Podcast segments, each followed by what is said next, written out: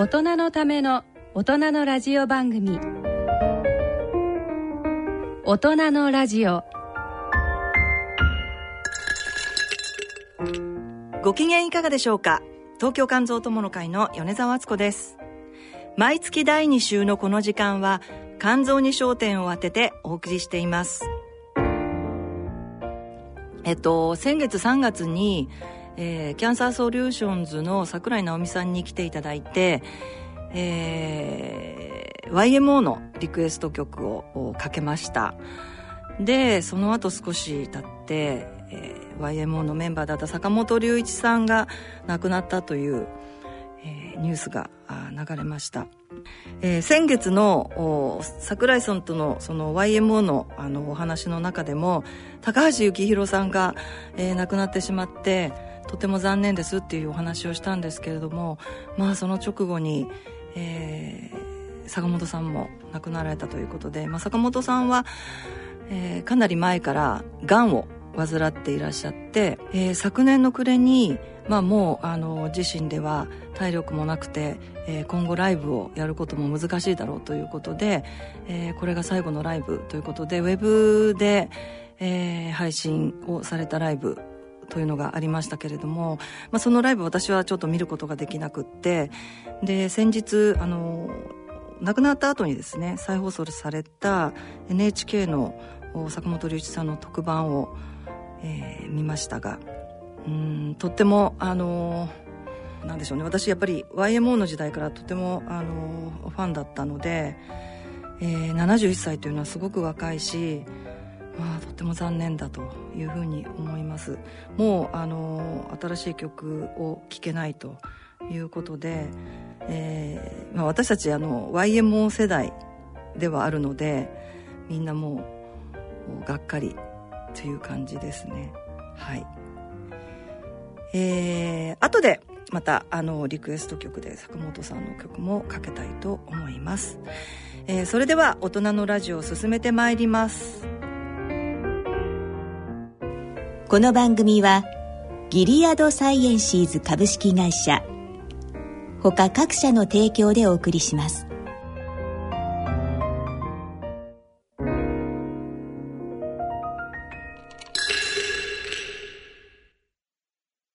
C 型肝炎のない明日へ。自分は C 型肝炎だけど肝臓の検査値が安定しているから放っておいても大丈夫、そう思っていませんか。検査値が正常でも肝硬変、肝臓がんへ進展する場合があります。今は飲み薬のみで治癒を目指せる時代。まずは専門のお医者さんに診てもらいましょう。 C 型肝炎に関するお問い合わせはフリーダイヤル 0120-25-1874 または C 型肝炎のない明日へで検索。ギリアド。 C 型肝炎のない明日へ。自分は C 型肝炎だけど肝臓の検査値が安定しているから放っておいても大丈夫、そう思っていませんか。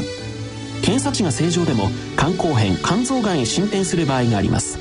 今は飲み薬のみで治癒を目指せる時代。まずは専門のお医者さんに診てもらいましょう。 C 型肝炎に関するお問い合わせはフリーダイヤル 0120-25-1874 または C 型肝炎のない明日へで検索。ギリアド。大人のラジオ。ただいまより第1回順天堂大学健康総合科学先端研究機構免疫治療研究センター市民公開講座を始めさせていただきます。私健康医学のコーナーです。先月3月19日お茶の水にあります順天堂大学で市民公開講座届けよう治療と診断みんなでつなぐ肝胆道疾患の未来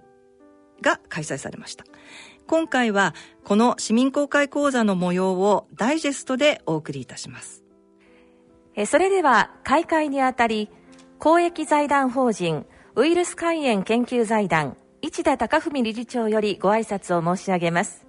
まず私より略歴をご紹介いたします。まずは開会にあたり公益法人ウイルス肝炎研究財団理事長の市田高文先生からのご挨拶の模様からお聞きください。皆さんこんにちは。ウイルス肝炎研究財団というのは昭和56年、1956年にできたんですね。もう44年前なんですけども、その頃ってのはですね B 型肝炎が主体で、しかも慢性肝炎の患者さんその他で200万人ぐらいいらっしゃったって話なんですね。でその時代武見太郎っていう医師会長さんが慢性肝炎は国民病だということで、その財団ができたという話で、私5代目か6代目の理事長なんですけども、その頃 B 型肝炎だったんですけども、その後 C 型肝炎が出てきて、それで B 型肝炎はある程度お薬で治って C 型肝炎は消えちゃうという時代で、果たしてウイルス肝炎どうなってるんだっていうことだったんですけども、実際は肝臓の患者さんってのはウイルス肝炎だけじゃないんですよね。自己免疫性肝炎の方もいらっしゃる、原発性単純性肝硬変いっぱいいらっしゃいます。そういうことも今関わりながら財団で、広報を務めているわけでございますけども、今喋りました肝臓の病気ってのは、ウイルスが消えたら治るとかそういう問題じゃなくて、やっぱり病態が徐々に進行して慢性肝炎から肝硬変とかですね、網膜下出血症とか、はたまたウイルス肝炎でも急性肝炎になったりする場合に何をやってるかというと、内科的な治療をやるんですけども、どうしてもダメな場合は最終的には、1991年ぐらいから始まってます脳死肝移植あるいは生体肝移植という方法をやっております。僕は脳死肝移植適応評価委員会でも5000名ぐらいの評価させてもらってるんですけれども、なかなか日本ドナーが集まらない状況でちょっと辛い状況なんですけども、その成功率、生存率っていうと10年生存で70から 80% なんですよね。もう申し訳ない、あと1ヶ月ってかそういう感じの人が 80% も10年生きられるってすごい成績なんです。ただ問題が1個ありまして、どうしても免疫抑制剤を使わないと拒絶しちゃうんですよね。そのために、かなりの量の免疫抑制剤を飲まざるを得ないと、私も最初の頃そう言われてましたし、実際自分の患者さんも毎月チェックして血中濃度を見て腎機能を見て糖尿病になってないか見るんですけど、多くはいろんな合併症だと。特にもう思春期の子供たちってのはもう途中で嫌になっちゃってですね、やめちゃうことがあるんですよね、反抗期の時に。逆にそういう子どもたちのデータを見ると、意外とそのまま薬なしで長生きしていることもあるということも含めて、どうも免疫抑制剤がいらないこともあるんじゃないかということで、今、奥村先生、内田先生がいらっしゃるところですけど、免疫抑制剤が必要なくなるっていう、これはもう画期的な話ですね。最初も聞いてても本当かなと、世界中みんな本当かなって言うんですけども、実際もう何例かやられてます。そういう意味でこの免疫が、免疫をやりながらですね、免疫抑制剤が必要でなくなるって話は、ぜひそういう意味では皆さん知っていてもらいたいし、もちろん今すぐできませんけども、もうかなりのスピードで進んでますもんですから、これは早く、今までのアンメットニーズがこれから OK になってくるって感じなんで、そういう意味で第1回目のこういう市民公開講座で、そういうお話も聞きながら、現実問題としてなかなかね、明日できますかっていうわけじゃないけども、かなりの進捗状況であるってことも含めて、ぜひお知りいただきたいと思います。今日どうぞよろしくお願いいたします。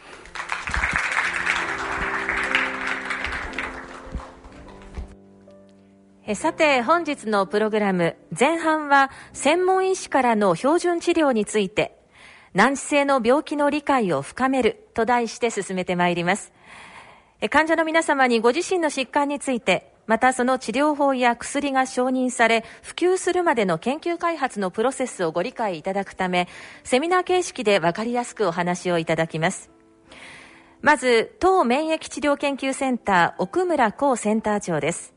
演題は薬が生まれるまでの苦労話と題してお話をいただきますが、まず私から奥村先生の略歴をご紹介いたします。奥村先生は続いて治療薬開発の基礎研究と題した講演の模様をお聞きください。昨今いろいろ移植ではいろんな問題が提起されておりますけども、先ほど市田先生がおっしゃったように、日本では非常にドナーが少ないし、世界では一番少ないですね。で、皆さんのご協力がないと、あるいはディスカッションがないと、日本もそういう諸外国並みに追いつかないということで、こういう会合非常に私は貴重だと思っておりますけど、私はもともと基礎の研究者でございましてね、で免疫反応というのを大雑把に申し上げますとね、非常に大雑把に申し上げますと、B 細胞というリンパ球と T 細胞というリンパ球があるんですね。2つある。で B 細胞は何やるかというと、ミサイルをボンボンボンボン飛ばす抗体ですね。ミサイルを飛ばすのが B 細胞、ミサイルをぶち込んどいて、それから地上軍が入っていくわけですね。で地上軍に相当するのが T 細胞なんですね。 T 細胞で、私は B じゃなくて T の研究をずっとここ半世紀やっておりますけど、 T は非常に地味なんですけど、実は一番大事なんです、強力でですね、昨今そのコロナウイルス、コロナに関連でお亡くなりになっている人いますよね。お亡くなりになっている人のほとんどは B じゃなくて T の血管がある人がお亡くなりになっているんです。だから T は一般の人はかかりませんし、新聞にもデータ出てます。まあアメリカはよく調べてますから、アメリカでは T の血管、例えば免疫抑制剤なんか使いますと T がやられますね。だから一番最初アメリカでお亡くなりになったのは、免疫抑制剤を飲んでいる人が一番最初にお亡くなりになったわけですね。 T っていうのはですね、まあ一番関与するのはそうです感染免疫なんですけど、にも一番強い免疫反応の一つでありますね。移植拒絶反応っていうのは T っていうのはもう本当に主役なんです。でその T をですね、 T っていうのはその相手がきちっと決まって、体を守るときにはいいんですけど、 T を感染免疫とまた別に、移植免疫っていうのはですね、相手が入ってきた敵をですね、敵でないように T を騙くらかす、 T を騙す、 T をどうやって騙すか、あるいは T をどうやって元気づけるかというような研究を私たちはやっております。すなわち全ての免疫病に全部つながるわけですね、移植免疫だけじゃなくて。ということで T を騙くらかすことに成功したのがこのスライドなんですが、これ茶色なマウスにですね、白いマウスの心臓がついてるんです。T をだまぐらかして白いマウスは実は敵じゃなくて味方だよってだまぐらかすことに成功したマウスでございます。で、これ見事に一回騙したとずっと騙しっぱなしでついちゃうわけですね。でこれを強力しまして、移植拒絶反応、人の拒絶反応をこれで止めることはできないかというようなトライアルを人でも試みているというのが私たちの現況でございます。最終的には我々の研究は人に持っていかなきゃ全然意味ありませんから、人に持っていって、昔ですね NHK のクローズアップ現代に北大の東堂先生というのが我々の同僚の人がその方法を用いてやってくださった実験でですね、実験というか臨床実験でこの方は2013年ですけど、その時にやった患者さんは今でも全然薬なしでご存命で、普通に我々と同じように仕事をしておられます。でそれから希少例を増やしましてですね、でこれを東堂先生のグループだけじゃなくて全日本全世界に、その供給できないかということで、すごくお金のかかることなんですが、 AMED 等の資金を得ましてですね、そういう研究をやっているということでございます。で順天堂大薬でって書いてありますけど、これはだまくらかした裁縫、騙し方ですね、騙し方を我々の企業の人たちが協力してやってくれるというような現況でございます。これは5年ぐらい前に米国の移植拒絶移植学会でですね、このヨーロッパアメリカが全部もうそのトレランス、いわゆる薬なしで、臓器移植を制御しようというトライアルが行われておりまして、とにかく米国それからEU です、ヨーロッパの方は巨大な資金を使って、お金を使って研究をやられているわけでございます。桁が違います、桁が。それからもちろん軍の資金も使ってるわけですね、向こうは。日本は AMED 等で、その真ん中にこれは内田先生が描いた絵でございますが、こう B29 に、竹槍みたいなんですけども、この竹槍がね効きまして、世界で 4年前には一番日本の成績がいいということが認められたのが私たちのグループでございます。ということで、資金がいりますけども、巨大な資金がいりますけども、全世界に今羽ばたこうと、今内田先生たちはアメリカに上陸するように今準備をしているというのが現況でございます。いずれにしましても、治療薬の開発に関しましては、その我々の基礎研究からもろもろのその皆さん方の今日話をお聞きになっている皆さん方の協力がないとできませんので、長時間になりますし、私はもう、内田先生がよく言うんですが、先生は日暮れて道通しですねって言うんですけども、道は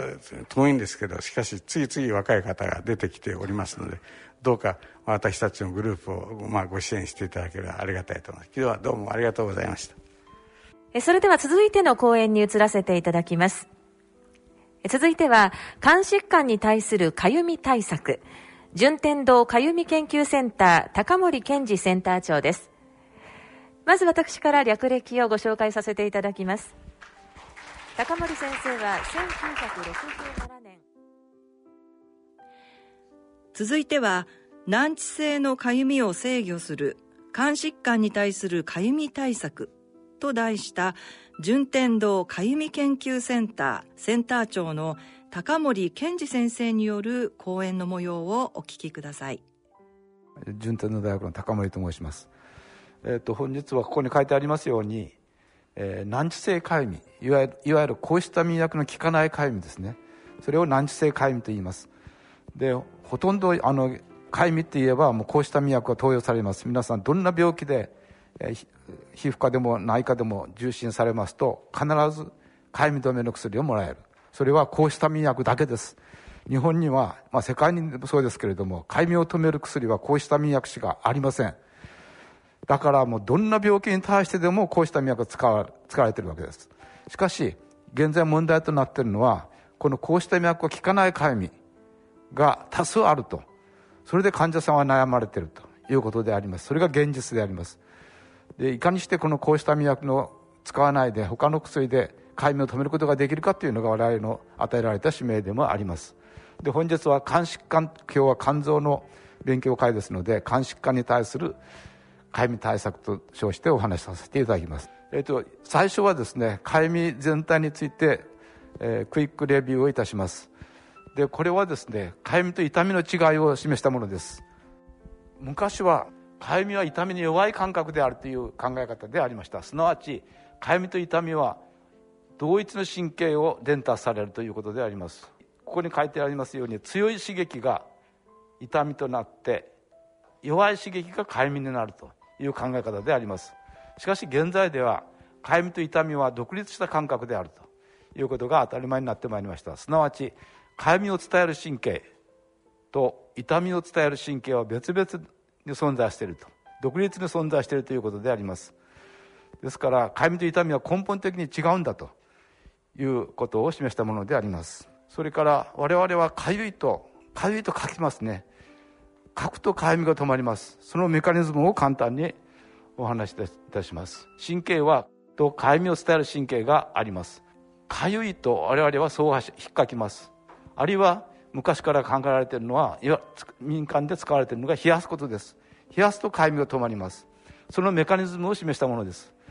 痛み刺激が与えますと、この神経、痛みを伝える神経が興奮します。そして枝分かれしている神経から、かゆみを抑制物質、ギ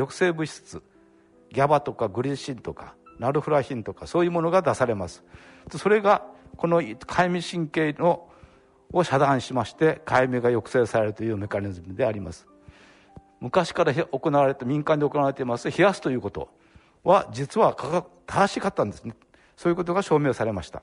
これはかゆみのメカニズムの一つですけれども、かゆみというのは末梢性のかゆみと中枢性のかゆみに分かれます。末梢性のかゆみというのは、一番代表的なのはヒスタミンですが、ヒスタミンとかいろんな、刺激、タンパク分解酵素とかサイトカインとか、そういうものがありますけれども、これが神経を刺激しますと、その神経が興奮しまして、大脳皮質に行ってかゆみが認識される。これが末梢性のかゆみであります。メインはヒスタミンでありますので、このかゆみに対しては抗ヒスタミン薬がよく効きます。一方こうした魅力の効かないかゆみとして中枢性のかゆみがあります。これはかゆみにはオピオイド、いわゆるモルヒネとかというような麻薬ですね、そういうものが関与したかゆみであります。これがこのオピオイドが神経を興奮させてやはりかゆみを起こすという。でこのかゆみに対してはこうした魅力は効きません。ヒスタミンというのはもう古くから知られているかゆみ物質ですけれども、これはかゆみ治療に使われております。しかし先ほどお話しましたようにこうした免疫が効かないかゆみがあると、これが一番問題になっている難治性のかゆみであります。で今日はこの難治性かゆみのメカニズムについてお話ししたいと思います。ヒスタミンというのはご存知のように書くと赤くなります。血管拡張が血管が開きますので赤くなります。それから血管透過性が更新するために膨れてまいります。赤くなって膨れてくる、これが蕁麻疹の特徴であります。そしてかゆい。でこれが蕁麻疹の臨床像ですけれども、このように赤くなってヒスタミンによって血管が拡張して赤くなる。そして神経が刺激されてかゆみが出てくる。そしてこの血管が拡張して腫れてくるというのが蕁麻疹。この場合にはヒスタミンがかゆみを起こしてますので、こうした魅薬が直行いたします。でこうした魅薬が効かないかゆみがあるんだということ、これはどういうものが多いかというと、腎臓疾患ですね、腎不全、それから肝臓疾患、それからアトピー性皮膚炎とかいろんな病気があります。そしてまた大事なのは内臓異常に由来するかゆみ、いわゆる内臓がんなどですね。私経験したのは膵臓がん、胃がんの患者さんで難治性のかゆみ、こうして脈を飲ませても効かない、いろんなことやっても効かないかゆみがありました。で最終的には内臓のがんであるということが分かって、その治療をすれば良くなるというようなことも経験しております。このように現在一番問題だったのはこうした脈抵抗性のかゆみであるというわけであります。これは先ほどもお示ししましたが、これはあのいわゆる肝疾患によるかゆみであります。私この患者さんが目の前に現れた時にびっくりいたしました。皮膚には何の皮膚炎はないのに激痛を伴ってんですね、痒くて爪で引っかいちゃってる、こんなに痒いんだということが初めて分かりました。よく調べてみますと文献的には約 70% の原発性単純性胆管炎ですが、この患者さんはかゆみに悩まれていると。で治療薬がありません、こうした目が効きませんので治療薬がありませんので、皆さん自己流にかゆみ対策を考えておられます。そして冷やすことが一番効果があるんだということを話してくれました。すなわち先ほど一番最初話してましたように、冷やすことによってかゆみが抑制されるということであります。それは正しいことだったんですね。でじゃあどういうことがこうした魅薬抵抗性のかゆみの原因であるかということを調べてみますと、一応4つ私は考えておりますが、ヒスタミン以外のいろんなケミカルメディエーターといいますけれども、こういうものがかゆみを起こしている場合にはこれはヒスタミンが関与してませんから、こうした魅薬を飲ませても効きません。それからもう一つ大事なのがオピオイドの関与する中枢性のかゆみ、先ほどお話しましたけれども中枢性のかゆみ、オピオイドが関与しているかゆみの場合にもこうした魅薬は効きません。で今日はこの4番についてお話しいたします。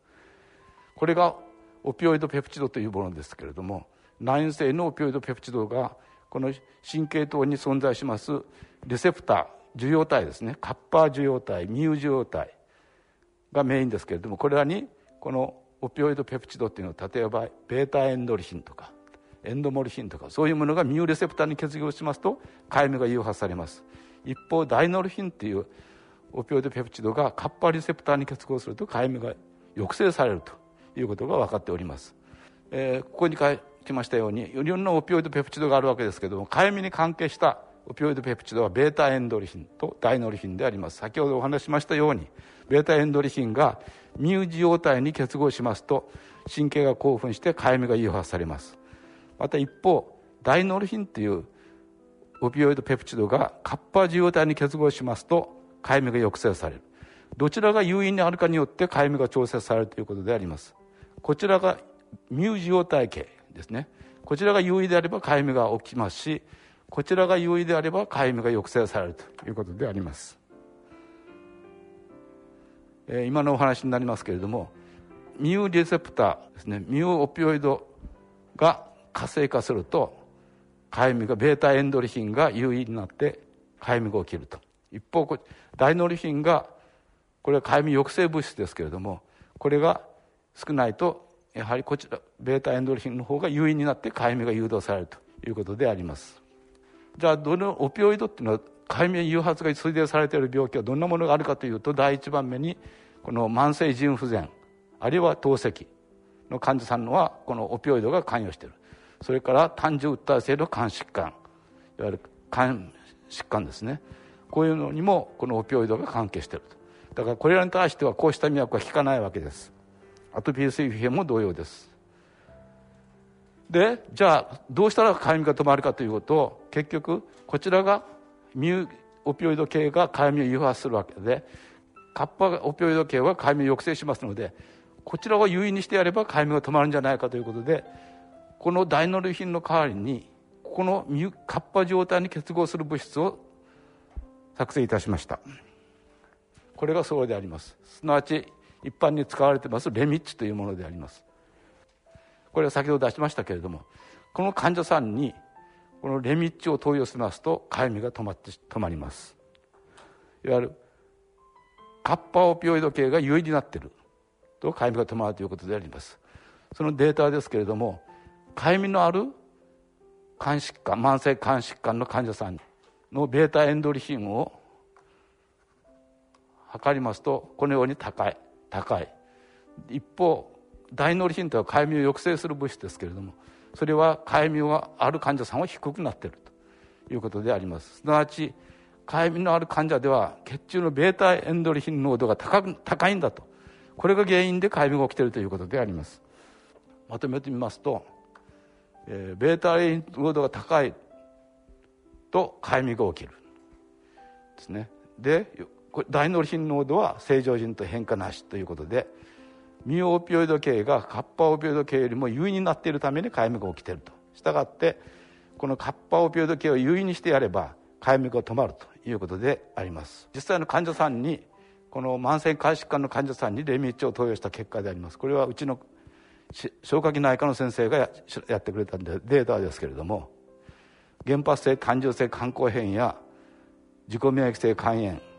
単なる肝機能障害、自己免疫性肝炎とか、そういうものでかゆみを評価しますと、夜も眠れないようなかゆみを10としますと、どれが薬飲んでどのくらいになっているかということをデータを示しますと、3になるともう直行になります。それからこの場合はもう3日後にかゆみをその薬を飲んで3日後にはもうかゆみがなくなってしまっているということであります。これも C 型慢性肝炎は薬を飲ませると1週間後にはもうゼロになってかゆみが全くなくなっているということであります。原発性単純性肝硬変、 C 型肝硬変、それからそうですね、でこういうものにもよく効くということであります。 でまとめてみますと、このレミッチの効果が直行した例が 61.5%、 有効例が 15.4%、 合計有効以上を調べますと 76.9% の患者さんのかゆみが抑制され、このレミッチによって抑制されたと。しかし効かないかゆみもありますので、そのメカニズムを今検討しているところであります。まとめになりますが、ミオオピオイド系が肝疾患のかゆみの発現にはオピオイド発現異常が関与している。で、ミオオピオイド系、いわゆるかゆみ誘発系がかゆみ抑制系のカッパオピオイド系よりも優位になっていればかゆみが起きる。で、もう肝疾患、全ての肝疾患のかゆみがそうであります。で、これはレミッチというカッパオピオイド作動薬を投与することによってかゆみが抑制されるということであります。と、そのメカニズムは先ほどお話したとほとんど同じですけれども、痛み神経ですね、痛み神経が冷やしたりとか、あるいは痛み刺激を与えると、この神経から遊離してます、分岐してます神経が興奮しまして、そこからその末端からかゆみを抑制するギャバとかグリシンとかダイノルフィンとか、そういう物質が出されます。そしてそれがかゆみの伝達系、かゆみ神経を刺激抑制しまして遮断しまして、でかゆみが抑制される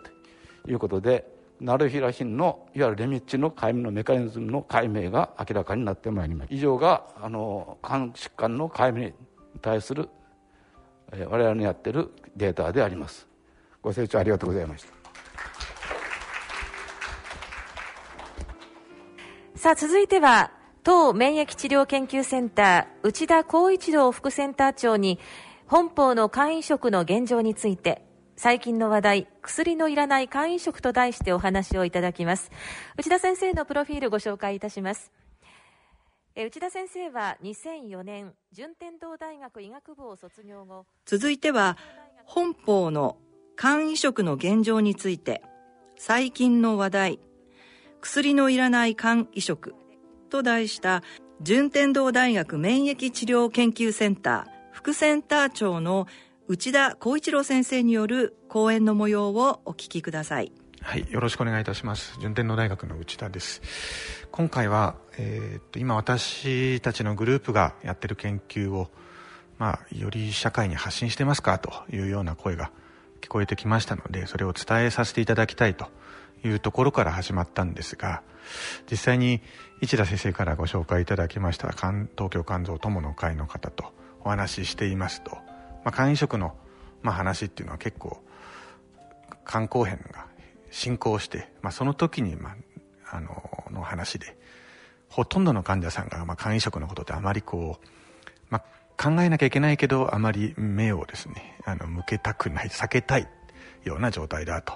で一方で全ての患者さんが肝臓が悪いとかゆいとか単純訴えがあるとかゆいとで、かゆみに関してはみんな困ってるというような話を伺いまして、改めてちょっとハッとして、私は外科で肝移植で、こういう今まで見てきた患者さんを治したいというところはありましたけれども、患者さんの立場からすると、肝移植だけではなくてかゆみだったり他の病気もたくさんあるので、やはり全体的に考えていく必要があるんだなということを思い直しまして、高森先生にお願いして今回かゆみの話、そして、この病気のことをもう一度考え直そうという趣旨で、この市民公開講座セットさせていただきました。私のところは今専門として肝移植ですので、そこの説明させていただきたいと思います。でご存知の通り、臓器移植が必要な患者さん、機能不全、臓器の機能不全と、臓器を入れ替えることで、臓器をもう良くしてしまおうというような治療法です。最近は臓器入れなくても iPS であったりとか、再生細胞を入れて、機能を補填するというやり方も出てきています。一方ドナーの立場で考えてみると、脳死ドナーが1人出ますと7つの臓器が移植できるわけで、7人の患者さんが、そしてどの薬でも治せないような難病の方が治れるというようなことも事実かなと思っています。で実際にどれぐらいの患者さんが待たれているのかという形で、これ JOT に載っているデータですけれども、心臓肺の患者さんは2年ぐらい待たなくてはいけない、肝臓の方1年4ヶ月ももっとだと正直思います。腎移植14年の方もいます。小腸移植、膵臓移植等々の、日本ではほぼ1年2年以上ですね。そして重篤な患者さんからと、で皆さん臓器欲しいという移植して、よくなりたいというところがあるんですけれども、社会資源だというところもありまして、日本の移植学会、肝移植学会の中では市田先生中心に優先順位をつけて、どのような方にちゃんと分配していくかとルールを決めてやっていこうという形で進めております。で実際そのように進めようとするとですね、様々な人が関わってて、これもお金や病院の中のシステム、国といったところの連携が必要になってきます。ドナー病院がいるところでちゃんと脳死ですかと、そしてレシピエントのところでも、病院の中でですねちゃんと登録システムの中に入れていかなくてはいけないと、そして認定施設でなきゃいけないというような問題もあります。またそこをつなぐ国の機関も今のところ整備されてきました。でこれだけ見ると非常に日本も世界と同じように、臓器移植にかかるシステムが立て付け上出来上がってそうかなとは思えるかと思います。そして実際に各都道府県や各地域に根付く形で、臓器移植できるところっていうのは非常に増えていて整備できているというところなのかなとは思います。一方で、何人が受けられたかという形で見てみますと 2% の患者さんにだけ臓器が届いていて 98% の患者さんには実は臓器が届いていないと、移植受けれずに、いらっしゃるというのが今の日本の現状です。でこれが普通なのか異常なのかという形で考えてみるとドナーのですね臓器提供の件数なんですけれども、スペインが一番多いんですね。で、隣の韓国は日本の20倍以上臓器提供増えてもっと増えてきてます。最近は脳死生体を超えて脳死の方が増えてくるような勢いです。で一方日本はこの、2000、先ほど市田先生が言われたような脳死法が認められて改正されてというところから続いてきていますが、実はですね、改正されて、今移植件数増えてきてますが年間、80件ぐらいと。でそこで頭打ちになっている。それは国のところの話もあると思いますし移植医の数が少ないとか内科の数が少ないとかっていうような話もあるのかなと思います。待ってる患者さんが多いものに対して仕組みはありそうなんですけどこれを回していくところに関して何かが足りないというのが今の日本の現状なのかなとは思います。結果的に患者さんに届けられてないと。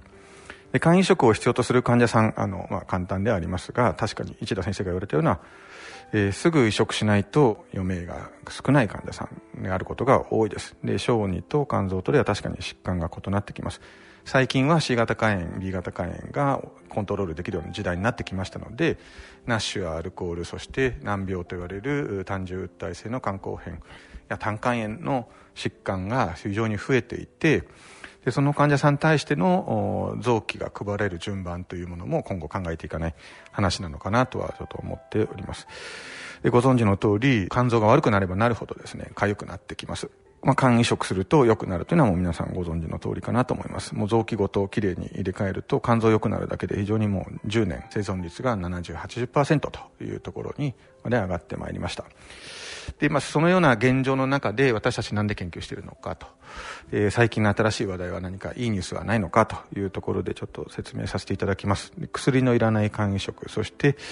肝 NK 細胞を用いた新しい肝がん治療というものが今の日本の肝移植学会の中で鋭意的に進めているプロジェクトであります。で免疫寛容という免疫抑制剤いらないっていうことなんですけれどもそれどのような話かと言いますと体の中に必要な免疫全部抑制してしまいますので、コロナ感染にかかりやすくなったりワクチンがつきにくかったりというような問題があります。そして体の中の炎症を制御できなくなりますので糖尿病高脂血症高血圧というもののリスクがありますし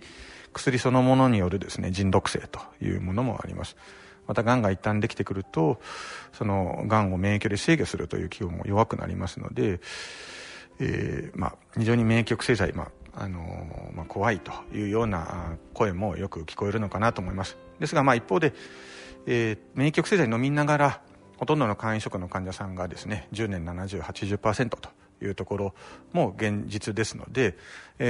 この問題に対して免疫抑制剤を飲まなくすることによってどれだけのメリットがあるのかっていうところはおそらく、予後もそうですけども、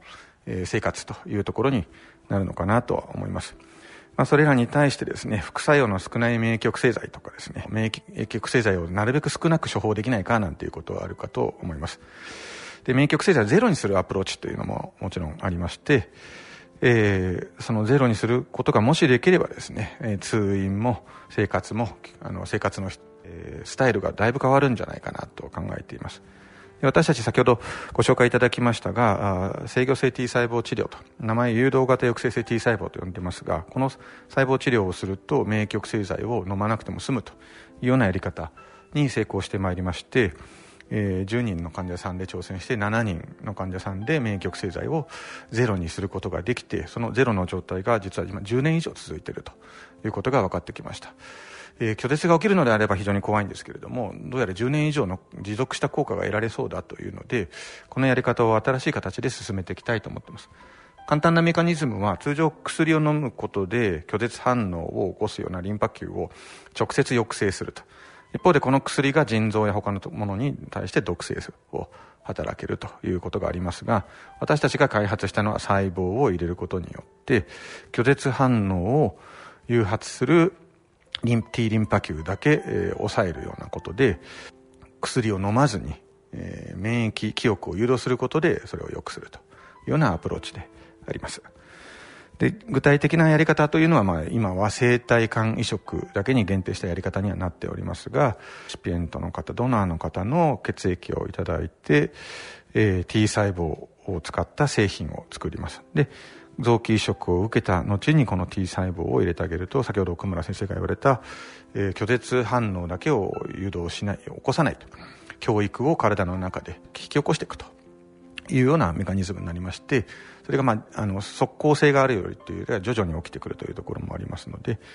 免疫寛容というものがゆっくり誘導されてくるということが最近分かってきました。で、実際にこれは今治験で実施していまして、長崎大学、東京女子医大、京都大学、広島大学で実施されていまして、治験は PMDA と合意しているのは10症例で、今8例目までいっているというような状況であります。で、実際に順天堂でやっていますのは、この細胞製品を作って、病院に届けるということ、病院の方で私たち信じてもらってリンパ球を送っていただくというような形で、患者さんのモニタリング、治験の実施、製品の製造という形で進めさせていただいていて、実際これ長崎大学の例なんですけれども、この治験に関わるだけで、内科外科、輸血部、薬剤部、CRC さんという、非常に多くの方に支えてもらいながらやっているというところであります。さらに今学会の中ではですね、今まで肝移植してもひどい細胞がんとかってなかなか移植してもですね再発してしまうというよ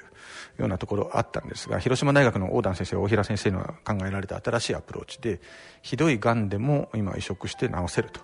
うような時代が出てきました。それらはやはり新しい最高の再生医療技術を使うことによって、がんだけやっつける NK 細胞を作るというアプローチになります。実際これ世界でも認められていて、最近パブリッシュされておりますが、非常によく効くと製品で、これも日本初という形で進めているところであります。最近の話題としては以上になります。ご清聴ありがとうございました。はい、この後にトークイベント、患者さんの闘病体験談からアンメットメディカルニーズへの提起という、座談会が行われました。で、東京肝臓友の会から、患者さん2名が、参加されて、1名は、PBC という病気の方で、体中のかゆみが症状として起こるということで、そのかゆみの辛さなどをお話しいただきました。それからもう一人の方は、肝移植をご経験になっている方なんですけれども、脳死肝移植ですね、生体肝移植ではなくて脳死による肝移植を経験されている、この方は PSC の患者の方に、登壇いただいて、ご自身の経験などなどお話をいただきました。お二人ともですね、ご自身のことを皆さんの前でお話しするということはなかなか今までなかったんですけれども、先生たちの間に入ってですね、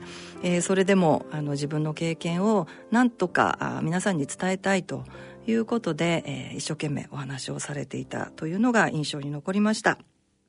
大人のラジオ。それではここで音楽をお聴きいただきましょう。冒頭でもお話しいたしましたが、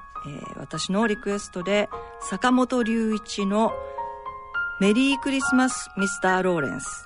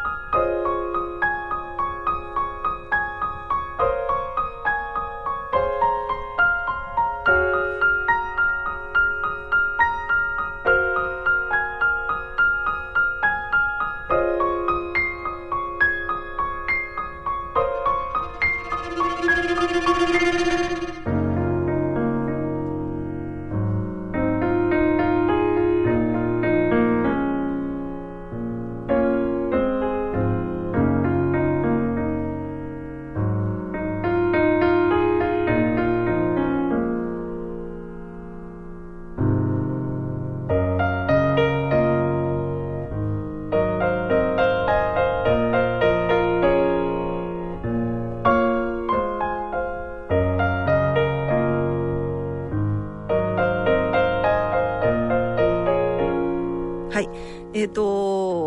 い、先ほどもちょっとお話ししましたけれども、坂本龍一さんの、曲ですが、これはもう本当に、超有名な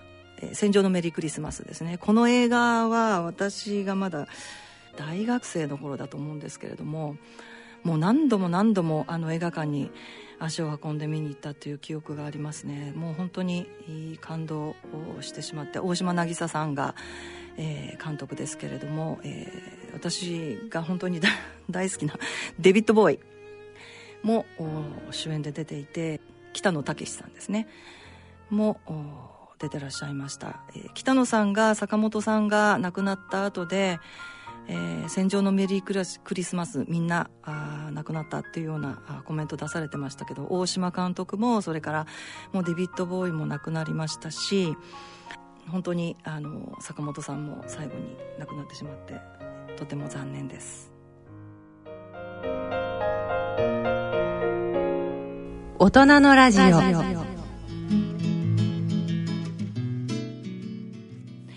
さて、ここからは映画のコーナーです。今回ご紹介する映画は、5月5日公開のフランス映画Oui Chefです。はい、フランス映画なんですけれども、またまたという感じですが、主人公はですね、カティ・マリーという女性で、フランスの港町ですね、ダンケルクというところで、副料理長として、レストランで働いていた方、この方が主人公なんですね。で、カティ・マリーさんは、夢はいつか自分の店を持つというのが夢だったんですけれども、料理長がいらっしゃいますよね。その方は、女性で、やはりリナ・デレトという方なんですけど、リナ・デレトさんがテレビにたくさん出たりなんかして、とても人気があって。もう大有名人だったんですけれども、取材なんかもたくさん入ったりして、で、彼女は見た目ばかりを重視するという料理を好むようになって、そのやり方に反発して、カティ・マリーは、喧嘩しちゃうんですね。それでレストランを飛び出してしまう。で、その後再就職しなければいけないんですけれども、自分はいつか自分のレストランを持つんだという大きな夢がありますので、お金を貯めなきゃいけないということで、飛び出したはいいけど仕事ということで、やはり就職先、レストランを探すんですけれど、なかなか、自分が行きたいと思うようなところがなかったり、受け入れてくれないというような現実があります。そしてですね、最終的に、再就職したというのが、なんとですね、フランス移民がたくさんいますけれど、移民をこう支援する、そういう施設だったんですね。最初そういう施設だっていうところは分からなかったんですけれども、そこでなんとか、頑張っていこうと彼女は、思うわけなんですけれども、最初にですね、そこにいたのが、フランス語もちゃんと話せないような、移民ですのでね、そういった少年たちだったんですけど、そういう挨拶もできないとか、そういう少年たちだったり、それからキッチン、厨房も本当に荒れ果てていて、で、そんな荒れ果てたキッチンを見て、もうどうしようかと落胆したんですけれども、その少年たちにですね、料理を教えて、で、アシスタントとして一緒に働くようになって、彼女はもともとご両親がいらっしゃらない施設で育った方だったということで、天涯孤独ということで、そういう一人ぼっちの彼女の世界を、少年たちと一緒に働くことで、どんどんこう変わっていくと。この映画の中でですね、このカティ・マリーと、それから移民の少年たちが、そのやり取りですね、料理を通じていろいろなやり取りをするんですけれども、それが本当に温かくて、楽しい場面もあるし、ユーモラスなところもあるんだけれども、ちょっとほろりと、してしまうような場面があって、これがとても素敵なんですね。で、そんな映画、最終的にはどんな風になるかなということなんですけれども、すごく私は大好きな映画です。ぜひぜひ見に行きたいなというふうにも思いましたけれども、監督のルイ・ジュリアン・プティさんという方は実はフランスは移民大国ですけれども、そのフランスが抱える深刻な問題を社会のコメディとして今までも何度か発表されてきた、そういう方なんですね。でこのカティ・マリさんという方も実は実在の人物で、そういった方をモデルにこの映画を撮ったということです。それから、たくさん登場する少年たち、移民の少年たちですけれど、彼らも、実際のフランスの移民で、オーディションで選ばれたということです。本当にユーモラスなところもあるし、笑ってしまうところも、ほろりとするところもあって、とってもいい映画です。以上、5月5日ロードショーのWe Chefを紹介いたしました。ぜひ皆さん劇場まで足を運んで見ていただけたらと思います。大人のラジオ。C 型肝炎のない明日へ。自分は C 型肝炎だけど肝臓の検査値が安定しているから放っておいても大丈夫、そう思っていませんか？検査値が正常でも肝硬変、肝臓がんへ進展する場合があります。今は飲み薬のみで治癒を目指せる時代。まずは専門のお医者さんに見てもらいましょう。 C 型肝炎に関するお問い合わせはフリーダイヤル 0120-25-1874 または C 型肝炎のない明日へで検索。ギリアド。C 型肝炎のない明日へ。自分は C 型肝炎だけど肝臓の検査値が安定しているから放っておいても大丈夫、そう思っていませんか？検査値が正常でも肝硬変、肝臓がんへ進展する場合があります。今は飲み薬のみで治癒を目指せる時代。まずは専門のお医者さんに見てもらいましょう。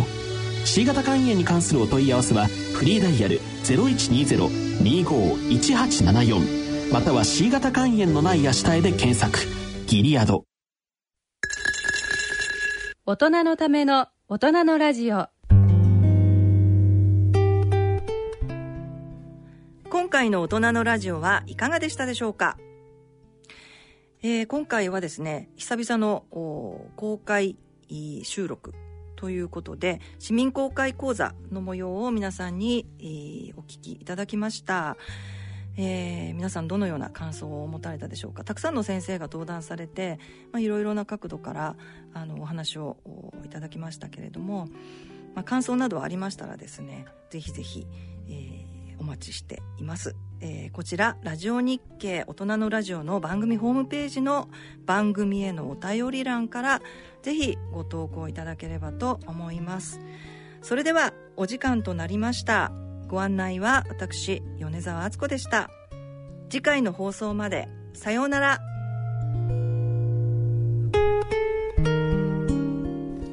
この番組はギリアドサイエンシーズ株式会社ほか各社の提供でお送りしました。